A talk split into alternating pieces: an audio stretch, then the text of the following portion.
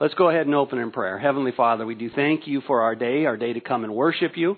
This is the day that we start our week anew. And Father, we do it to lift up our voice to you, to offer to you that which you've given to us back, Father, for the work you've done on our behalf, bringing us to salvation, Father. We thank you for that. We thank you for the message Steve will bring today.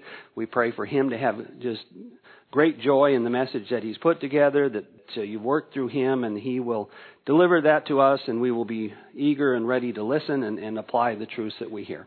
So, Father, we thank you for your word. We thank you for how it builds us up and prepares us for life ahead.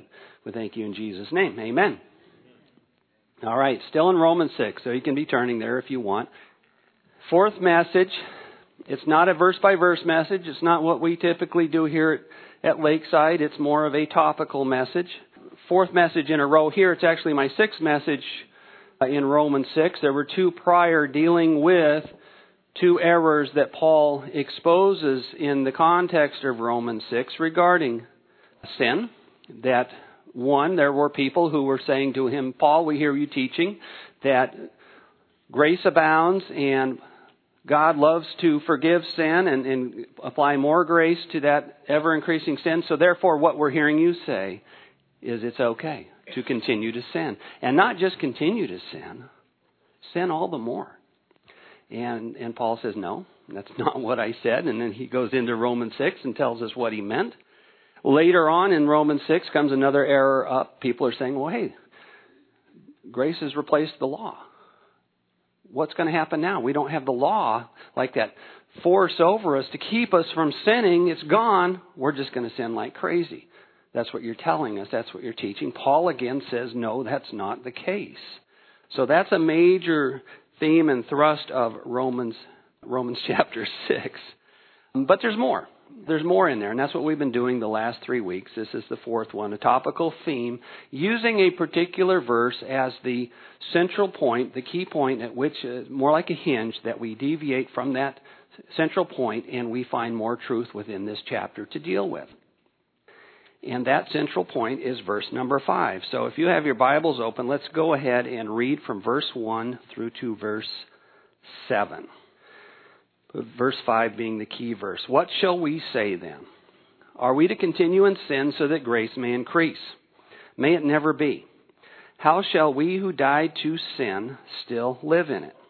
Or do you not know that all of us who have been baptized into Christ Jesus have been baptized into his death? Therefore, we have been buried with him through baptism into death, so that as Christ was raised from the dead through the glory of the Father, so we too might walk in newness of life. For if we have become united with him in the likeness of his death, certainly we shall also be in the likeness of his resurrection. Knowing this, that our old self was crucified with him in order that our body of sin might be done away with, so that we would no longer be slaves to sin. For he who has died is freed from sin. If we were to continue reading the rest of Romans 6, there would be a word that we've, I've just said three, four, five times already, continue to come back over and over again throughout this chapter. In 23 verses, 20 times in those 23 verses, the Holy Spirit has Paul insert a word in Greek called hamartia. How many know what it means? I know Rig does. No one's raising your hand, but thank you. Sin. So 20 times is the word sin found in 23 verses. Or a close cousin to the word sin might say transgression. And so here's something we haven't hit on yet. In our topical look through Romans 6, the issue of sin. Paul writes to us over and over again in this chapter be done with it. Sin. Be freed from it. Be unmastered by it, or don't be mastered by it again. Don't present yourselves to it. And I, I talked about that last week. A lot of you have a Bible version that may may say, "Don't yield yourself to it." So kind of like stay away from it. But the opposite is what present means. Don't go forward and shake hands with your old friend. Okay? Don't present yourself to it anymore. Don't not not just don't yield to it. Don't come back to it like it's an old friend. Don't present yourself to it. Don't be enslaved by it. ultimately, where we're going today, be wise about sin. So, everybody's favorite topic, right? We're going to talk about sin today. So, Paul's been rebutting two major errors from different points of view that have been coming back to him, saying, You're teaching us, Paul, that it's okay to sin. And he emphatically makes the point throughout this chapter no, it is not okay. The reason why we're united with Christ. That's our pivotal verse that we're going to look at and where we're going to jump from again today. We're looking for results of our spiritual union with Christ. And here's the fourth result that we have the indwelling intelligence required to wage war against sin and win. We have the indwelling intelligence required to wage war against sin and win. Back in Romans 1, verse 22, so as Paul's building up, we would look back in, in Romans 1, say, prior to our salvation, to look at it another way. Prior to our salvation, Romans 1:22, Paul tells us that we professed wisdom, but we were total fools. We were really fools, he says, with darkened hearts. Then sin was our friend. We presented ourselves to sin all the time, said, Hey, Nice to meet you, old friend. How are you? Sin was our friend, not our enemy. God was our enemy and not our friend. So why do we need to be wise to sin? Because it is no longer our friend. It is now our greatest enemy. And one thing Lakeside's all about is pursuing doctrinal depths. We want to have a strong foundation in the Word doctrinally that we can soundly stand upon so that we know error when it comes our way. But we must also be building a strong foundation in the knowledge of truth about how we overcome sin as believers. Doctrine's vital, vital to learn. But I think there's a warning there that, that I need to just touch on before we go on. So we can be a church that teaches to greater levels of understanding of sound doctrine, but that great intelligence is useless unless it's accompanied by a holy life, a walk with Christ, unless it's accompanied by increasing sanctification, where we are sinning less in our life. You have a problem when your greater knowledge is not resulting in even greater levels of sanctified living. I will often have somebody stop and, and get into some discussion with me about a doctrine. And it dawned on me that, that that discussion has to have with it the outcome. How do we live more holy if we're going to dig deeper here and know more? Not just to know more, to satisfy our yearn for learning. How is it going to help us learn to live more holy? So we dig deep in doctrine for the outcome of how it reduces sin, increases holiness in our living, or why do it? I think positive harm is the outcome when there is doctrinal knowledge that doesn't result in holy living. If doctrinal discussions produce strife instead of sinning less, then I would have to judge that Satan might just be behind that strife. Because Satan knows firsthand the power of true holiness.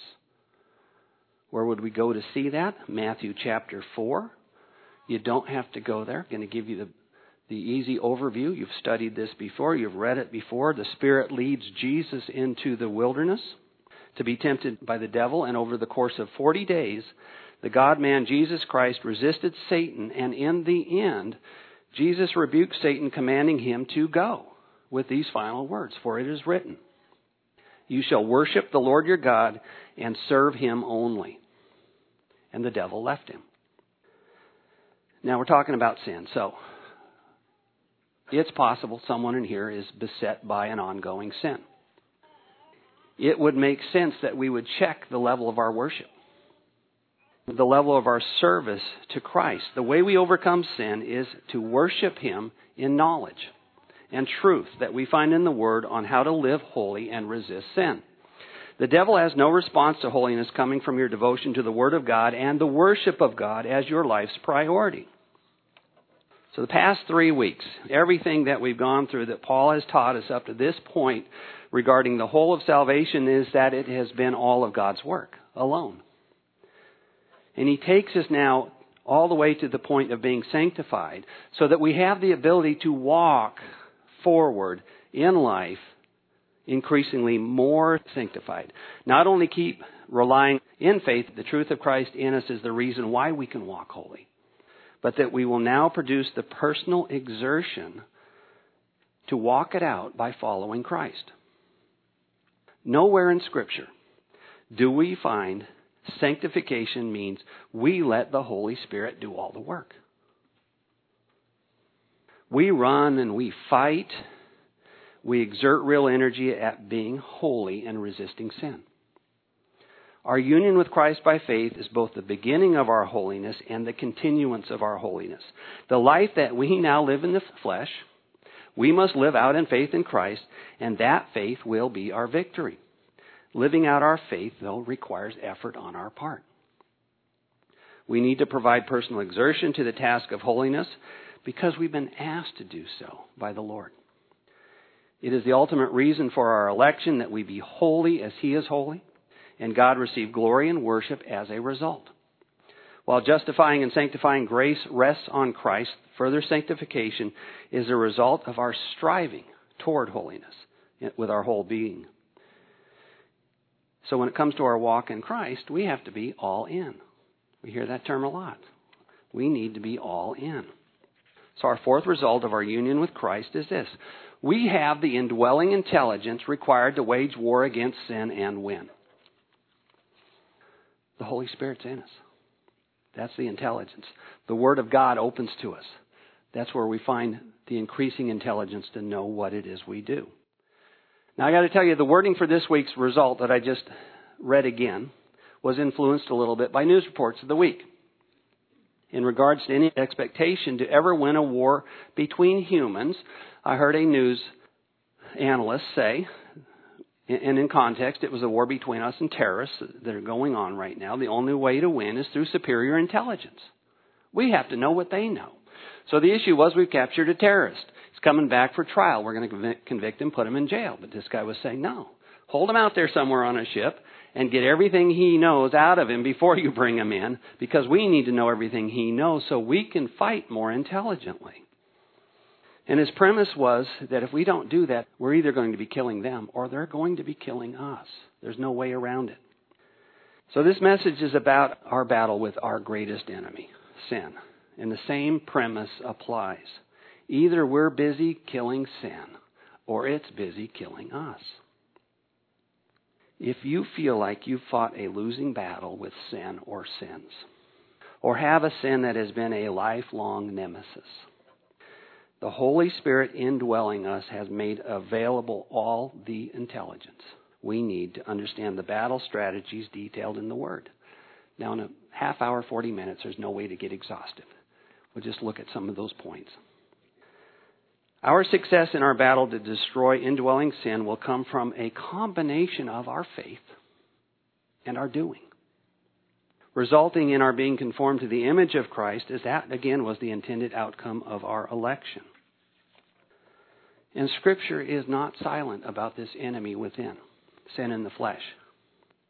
I mean, we can just look at any man of faith or hero of the faith that is in Scripture, whose life is detailed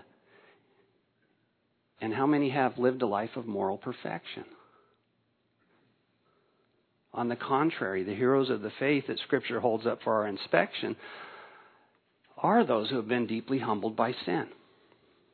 One of the most humbling passages, I think, is just turning the page from Romans 6 and going to Romans chapter 7. Paul is deeply humbled, and here's a guy we call super saint, deeply humbled by sin in the flesh. Paul details his struggles with the flesh to practice holiness throughout Romans chapter 7.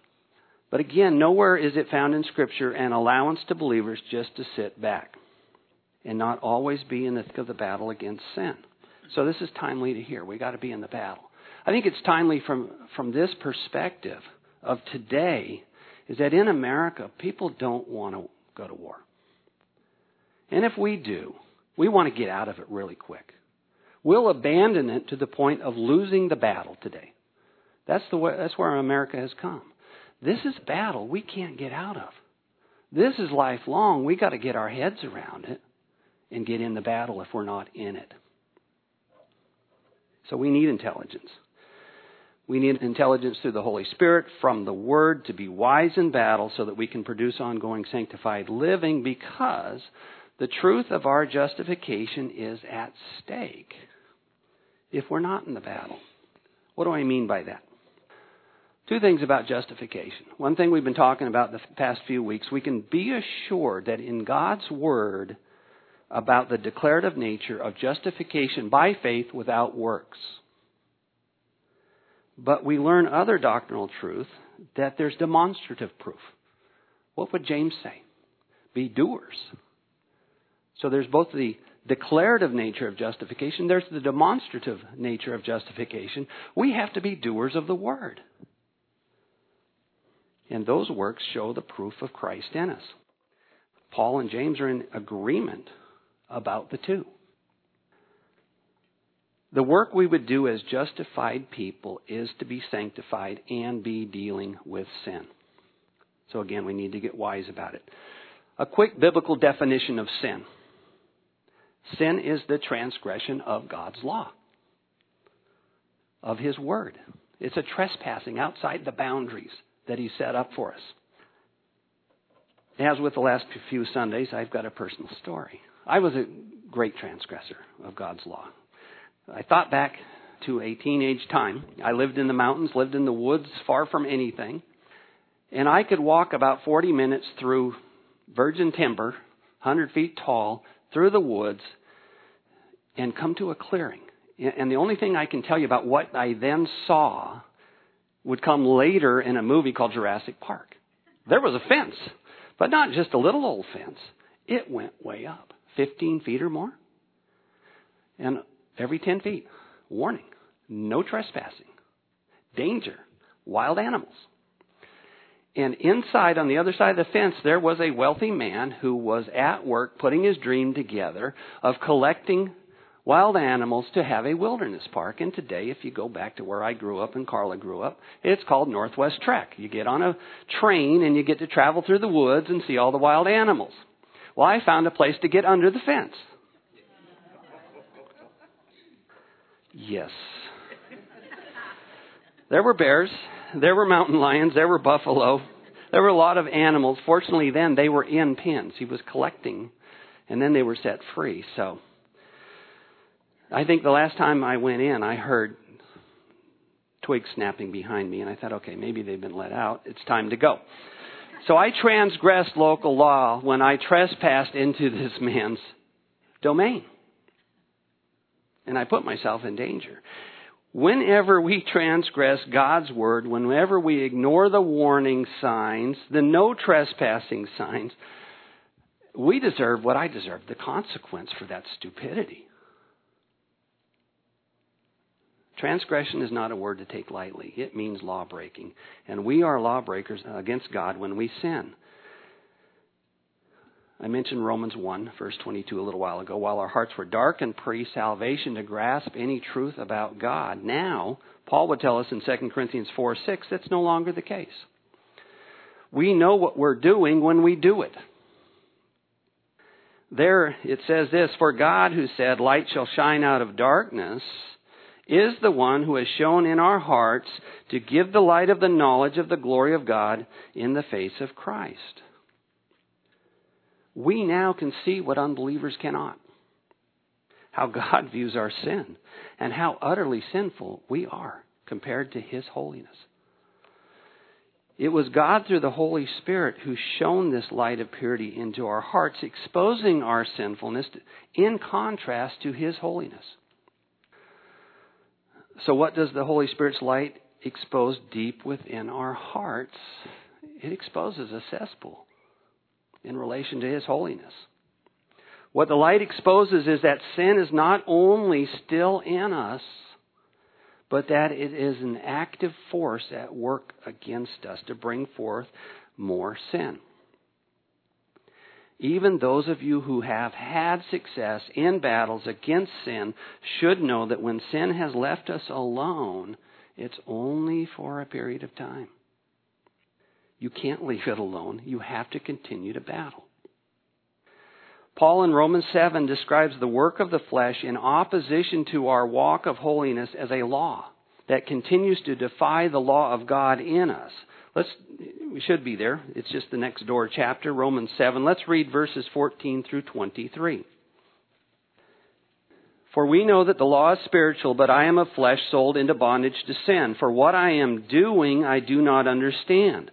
For I am not practicing what I would like to do. I agree with the law, confessing that the law is good.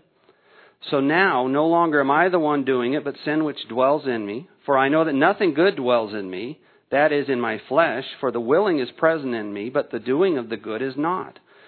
For the good that I want, I do not do, but I practice the very evil that I do not want.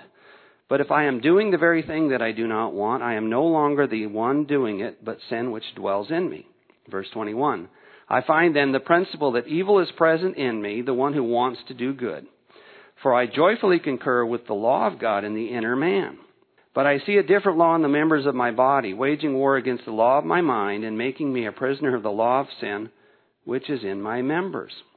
If you want, you can turn with me over to Galatians 5, but I'll just read one verse there that goes, goes along with what we just read.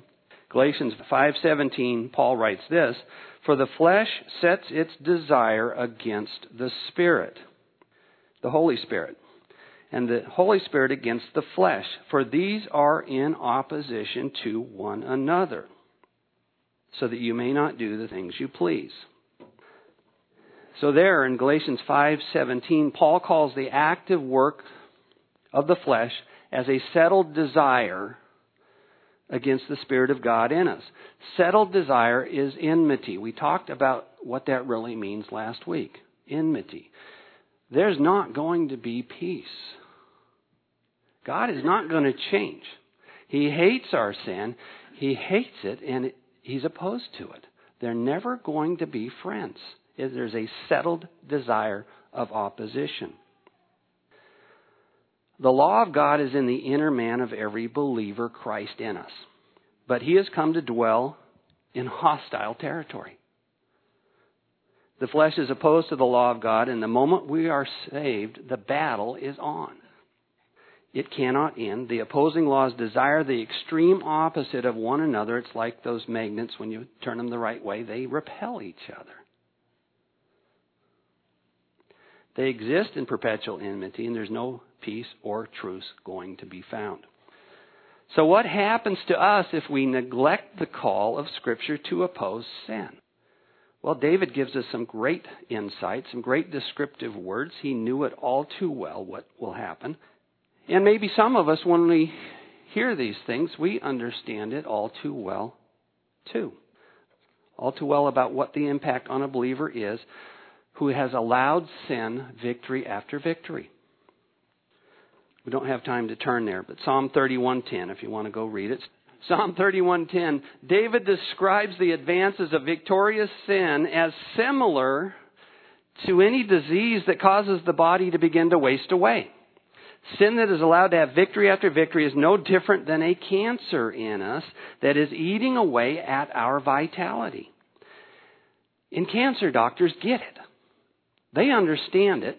They have to wage an all out aggressive war to kill every bit of cancer when they find it, right?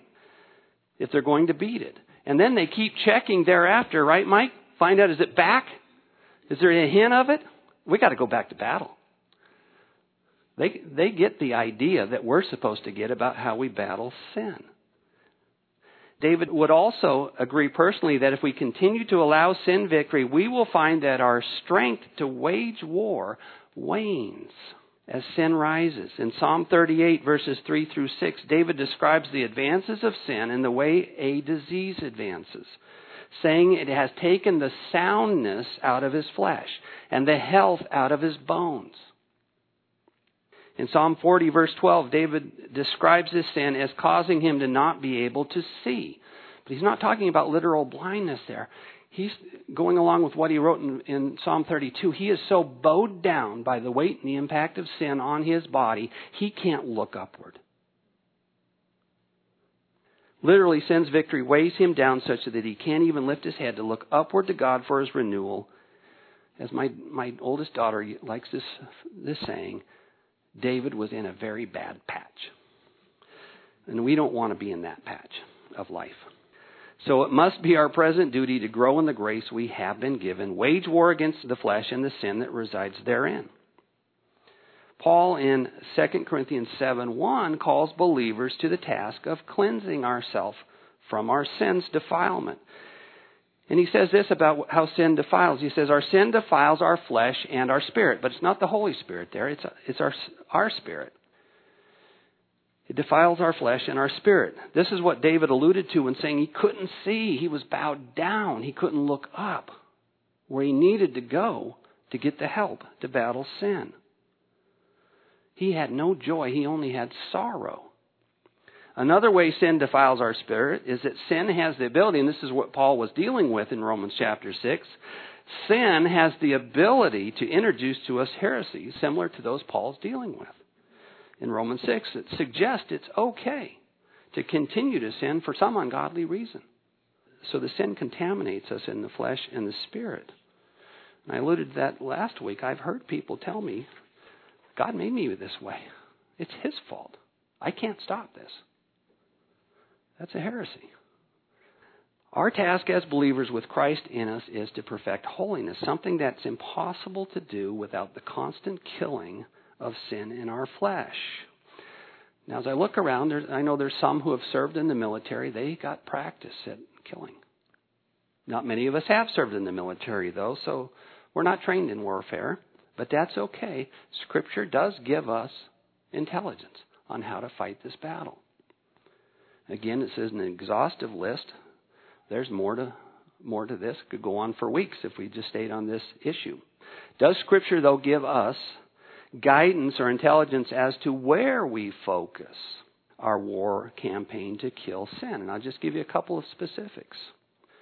Here are two ways on how we effectively kill sin.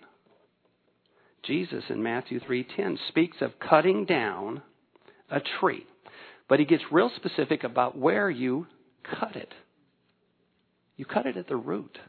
How many of you have ever taken the chainsaw and cut down a tree and left a stump sticking out? What happens within the year? It starts growing back. You left the roots behind. We all know that if we've got a yard. You go and grab the weed and pull it out and you just break it off, it's coming back. You've got to get to the root to kill it or you just can count on it coming back. And sin's the same way. Your victory will be short lived if you don't take care of it the right way. In James 1, something I've taught on before, so it's, it's very clear and graphic in my mind what he tells us. He says, and there we find a little more intelligence that helps us to find out where those roots are. A kind of a descriptive way to identify roots. So start turning to James 1. There, James gives us this analogy. He says that once lust has conceived, it's too late. So he uses the term conception. Therefore, lust is the root of sin or the seed of sin. Lust is comparable to the seed that's required to impregnate and then gestate into fully grown sin. So, lust is the root we need to get at. Just two verses, verses 14 and 15. But each one is tempted when he is carried away and enticed by his own lust. Then, when lust is conceived, it gives birth to sin, and when sin is accomplished, it brings forth death. All right, if we think about how small the seed of conception is, we can't see it with our own eyes, can we? If we had a health class in high school, maybe we got to see the video, the, the film, and you see under the microscope exactly what it looks like. And they're small. In human terms, we can't see the seed of conception without a microscope. So we bring that back to lust. How small of a thought of lust do you target? How small of a thought of lust do you need to target to kill it? You see where I'm going? You have to be practiced at killing the first thought of lust the moment it comes into your mind. So, at what point do we need to be busy to kill the seed of lust in our mind? It's the first moment. The first thought. You put it down in veterinary terms. If we let small thoughts of lust go by, James's principle is this that sooner or later, there will be, not might be, there will be conception. And we will fall. The lust will become an action of sin. Now, where it doesn't, doesn't connect in human terms is it takes nine months to have a baby. That's the gestation period. Sin doesn't work that way. It can be like that. Thought of lust, action of sin. It can be over time. You can resist. James is telling us that it will happen if you don't get practiced at taking out that first thought of lust. So here's the cute little thing to remember.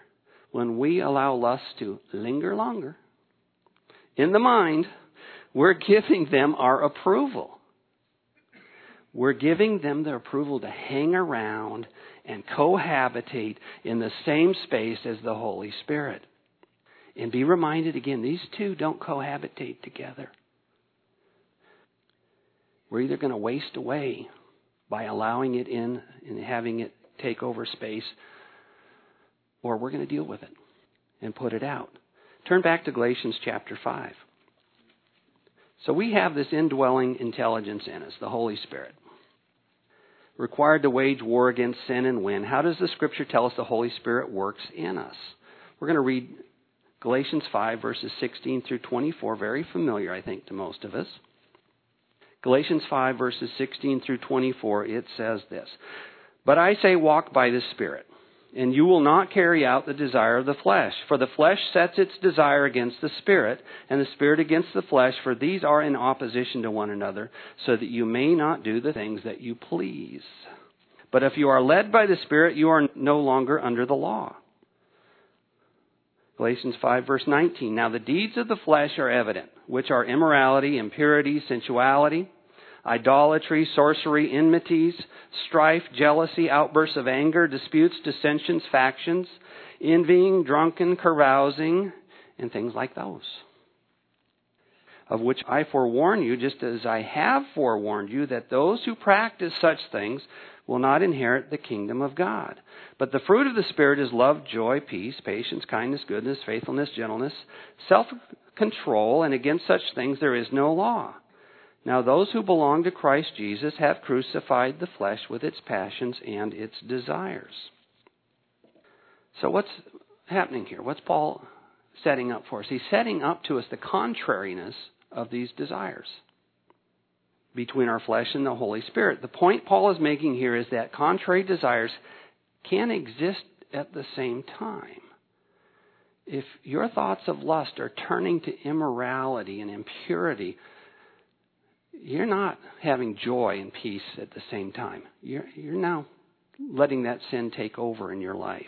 You can't simultaneously have the desires of the flesh agitating you if you are walking by the Spirit, whereby you are actively warring against indwelling sin, such that you are doing what Paul says at the end of verse 24. You are actively crucifying the flesh. You've just pushed that away. If verse 16, walking by the Spirit, and verse 24, actively crucifying the flesh, is what you're doing, there will result the fruits of the Spirit's taking over. So when we walk by the Spirit, live by the Spirit, the fruits of the Spirit flourish in us.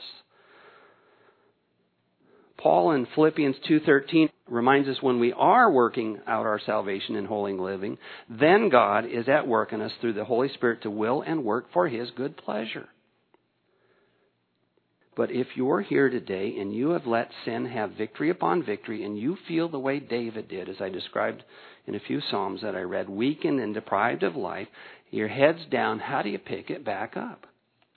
How do you see your way out of your dilemma? Two words we know all too well confess and repent. Don't seek relief from non biblical sources. Confess and repent. Don't go anywhere but to the Lord and get help from a brother and sister who will help you go to the Word, help you confront your sin with the truth. What happens if we go to unbiblical methods to deal with our sin? God will thwart us in that direction. Let's see this in Scripture. Turn back, Old Testament, just the other side of Daniel in the book of Hosea, chapter 5. What happens when we choose an unbiblical method of dealing with our sin? Here, the players are the nation of Israel.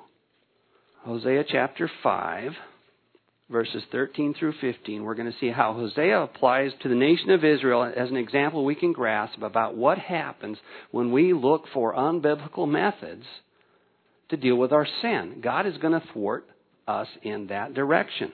Hosea 5, verse 13 says, When Ephraim saw his sickness and Judah his wound, talking about their sin, then Ephraim did what? Did he go to the Lord? No, he went to Assyria. Ephraim went to Assyria and sent to King Jareb, but he was unable to heal you. No kidding. Or to cure you of your wound. Verse 14, For I will be like a lion to Ephraim, and like a young lion to the house of Judah. I, even I, will tear to pieces and go away. I will carry away, and there will be none to deliver. I will go away, return to my place, until they acknowledge their guilt and seek my face, confess and repent.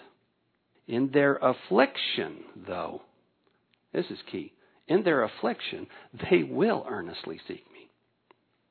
That's an obvious question. Who wants to wait for that? Why would you want to take an unbiblical path to deal with your sin and wait for the infliction that's going to come? We don't want to do that. So if you're already feeling the sting of God's consequences for your sin, let's just read on. Hosea 6 verses 1 through 3, where we find that we can pick up our head, we can turn to Him for spiritual healing, restoration, and peace. Hosea 6, Come let us return to the Lord, for He has torn us, but He will heal us. He has wounded us, but He will bandage us. He will revive us after two days. He will raise us up on the third day that we may live before Him. So let us know. Let us press on to know the Lord. That's where we come back to. The intelligence is in the Word. The intelligence is in us. Christ in us through the Holy Spirit we press on to know the Lord. We press upward in holiness. We find relief when we press on to know God's truth that He will heal His own when they confess and turn back to Him. So we get walking and we start crucifying the flesh. Something else we have to remember about our enemy, the flesh, we have it until death and glorification. As much as we war against sin effectively, there is none who completely eradicates it in this life. Like Hosea's example, Paul tells us that if we have a life, using the same words as Hosea, of pressing on, if we live a life of pressing on and up, that's the life we choose. Turn to Philippians. We'll see the same words again of pressing on. Philippians chapter 3, verses 7 through 14. Here we're going to see how Paul gives us a pattern to follow in a lifelong fight against the desires of the flesh. Philippians chapter 3, starting in verse 7 through verse 14.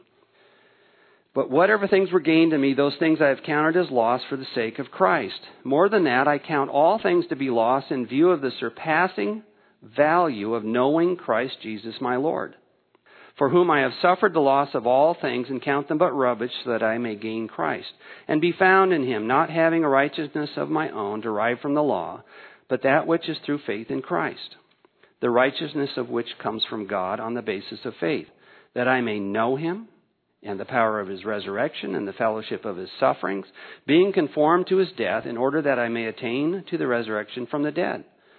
Verse 12, not that I have already obtained it or have already become perfect Here's the words, but I press on. At least that's how the NASB puts it. I press on. So that I may lay hold of that for which also I was laid hold of by Christ Jesus. Brethren, I do not regard myself as having laid hold of it yet, but one thing I do, I forget what lies behind and I reach forward to what lies ahead. Verse 14, I press on toward the goal for the prize of the upward call of God in Christ Jesus. So we press on in knowledge, we press up in holiness.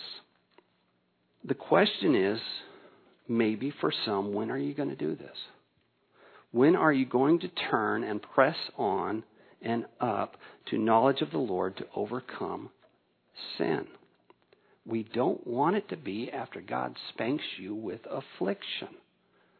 Because you will come then, if you're a true believer. We press on in knowledge of God. We press onward and upward in knowledge to our eventual death and glorification, free from the flesh and sin. A little more intelligence I found along the way in my studies this week as kind of a warning about the whole battle. Paul makes mention at least twice, I found this week, that sometimes we can work really effectively at holding back that sin that's beset us. We're doing the right job, we're getting it done, it's not causing us trouble. It's kind of like we put a dam across that river, but the water's just backing up.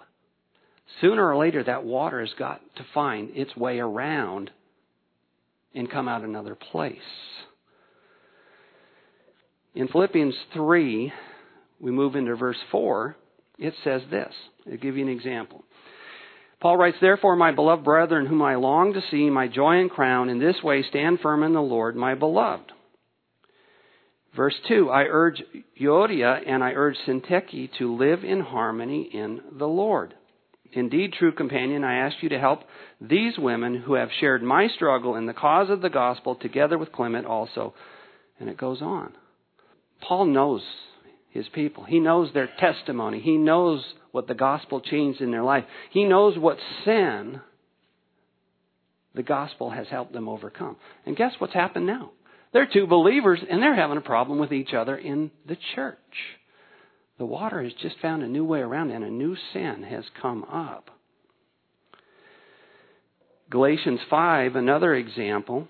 I'll turn there and get to it. We read through verse 24. We go on to the end of the verse. It says, If we live by the Spirit, let us also walk by the Spirit.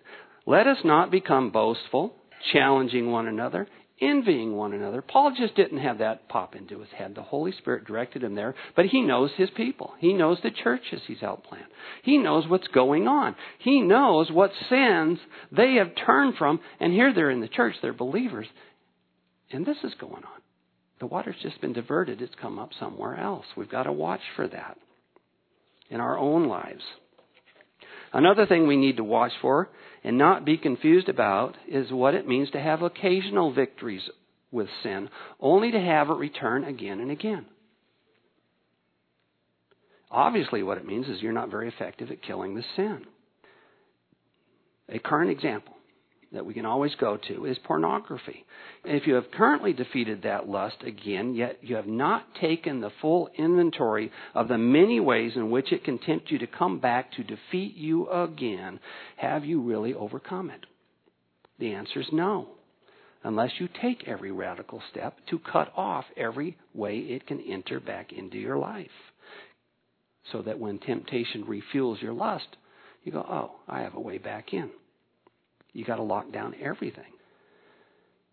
Occasionally overcoming sin, we're taking the wrong actions. We're not doing what Scripture tells us to kill it. So, what is true to the call of Scripture in dealing with sin? Scripture's call is to the habit or practice of killing sin at all times to make sure it's always weakened because you will never destroy it completely. Paul in Romans 13:14 tells believers this. He says, "Put on the Lord Jesus Christ and make no provision for the flesh in regard to its lusts." Provisions was a term we always used when we were going camping. We got to get our provisions. We got to eat. I need the big candy bars. You know, I'd give my mom my list of provisions. I need to be fed. Don't feed the flesh. Anything that supplies what it needs to lust all the more. If you do, you're responsible for the war that's going to break out in your flesh. 1 Peter 2:11 tells us to abstain from fleshly lusts which wage war against the soul. Weaken sin in the same way that it weakens you. Take away its source of life. Deprive it of blood and oxygen. Kill the thoughts as they come. Confess and repent. Get into the Word. Gain knowledge. Press on in knowledge put sin down, and daily nail those besetting sins to the cross and leave them there. Paul uses the image of the cross in Romans 6 to remind us that we are united with him in the likeness of his death. Christ died for our sins. So if we fall and we have reached up and pulled one of those sins that we nailed there, we brought it back in, put it back. Make it a daily exercise, a daily habit, a daily pattern to be a true disciple of Christ. And whatever has been the sin or sins that frequently cause us to fall, the habit is not to forget or hide it until it rears itself up again. Confess, repent, and don't forget. First rule of war is know your enemy. Be wary of its ways and methods of attack. Psalm 51. David comes before the Lord, having been confronted by the prophet Nathan one year later. Tried to hide it and forget it. Let me go there, I'll read it to you. Just the first three verses Psalm 51, 1 through 3. It says, Be gracious to me, O God, according to your loving kindness, according to the greatness of your compassion. Blot out my transgressions, wash me thoroughly from my iniquity, and cleanse me from my sin. And here's what he says in, in verse 3 of Psalm 51 For I know my transgressions, and my sin is ever before me. If David truly means to keep from falling to that sin again, he's got to keep it ever before him. He, he needs to know his transgressions, his weaknesses that would cause him to fall again to the same lust and temptation. Now, David didn't have software back then to block the computer, right? Hopefully, he had someone he designated to go up the ladder, get on the roof, look around, and say, King, it's okay. Come on up. And he gave that person the power to say, No, let's do something else today. I don't think this is a good day to be on the roof. So we need to study our enemy, know the ways in which it can cause us to fall again in the future, take proactive steps to stay ahead of the reoccurrences. We need the right motivation to deal with this sin problem. There are several right motivations that Scripture would attest for our diligence in dealing with sin. The right motivation should cause us to react like Joseph, right? And not sin. Joseph hated what God hated and loved his God such that when confronted with temptation, he proclaimed, How can I do this great evil and sin against the Lord my good and gracious God? So, one right motivation behind a believer's desire to forsake sin is due to his coming to hate what God hates. Hate your sin. Another right motivation is that we come to love Christ for his going to the cross on our behalf. Another motivation is not wanting to grieve the Holy Spirit. He is grieved when we give safe harbor in our hearts to lust, that place which He entered in to help us destroy sin. And finally, a right motivation is, is that we should be motivated just by obedience. That's really what we were talking about last week the Lordship of Christ and His demands to forsake sin. So we can reference the entire of Romans 6 20 times in 23 verses and say it this way just don't do it. So Paul brings out gospel truth so that we might look again on Christ on the cross and see that we were the cause of his being there. Every need that we have to be cleansed and purified and washed of the defilement of our sin comes from, comes through the blood Jesus shed on our behalf. And that's why Paul can call us in Romans 6 to be dead to sin. Dead to sin by our profession of Christ, dead to sin by our obligation to Christ, dead to sin by virtue of our new life given by Christ, dead to sin by our union with Christ. As we are in Christ, He is our representative, our example to follow. So, our fourth result of our spiritual union with Christ, we have the indwelling intelligence required to wage war against sin and win. We press on in knowledge. We press upward in holiness. Let's pray. Heavenly Father, we thank you for the truth of your word. We thank you for the power you've given us in the Holy Spirit. I pray that we would all be consistent in dealing with sin and that it would be the battle of our life. Put it out and be holy. We thank you in Jesus' name. Amen.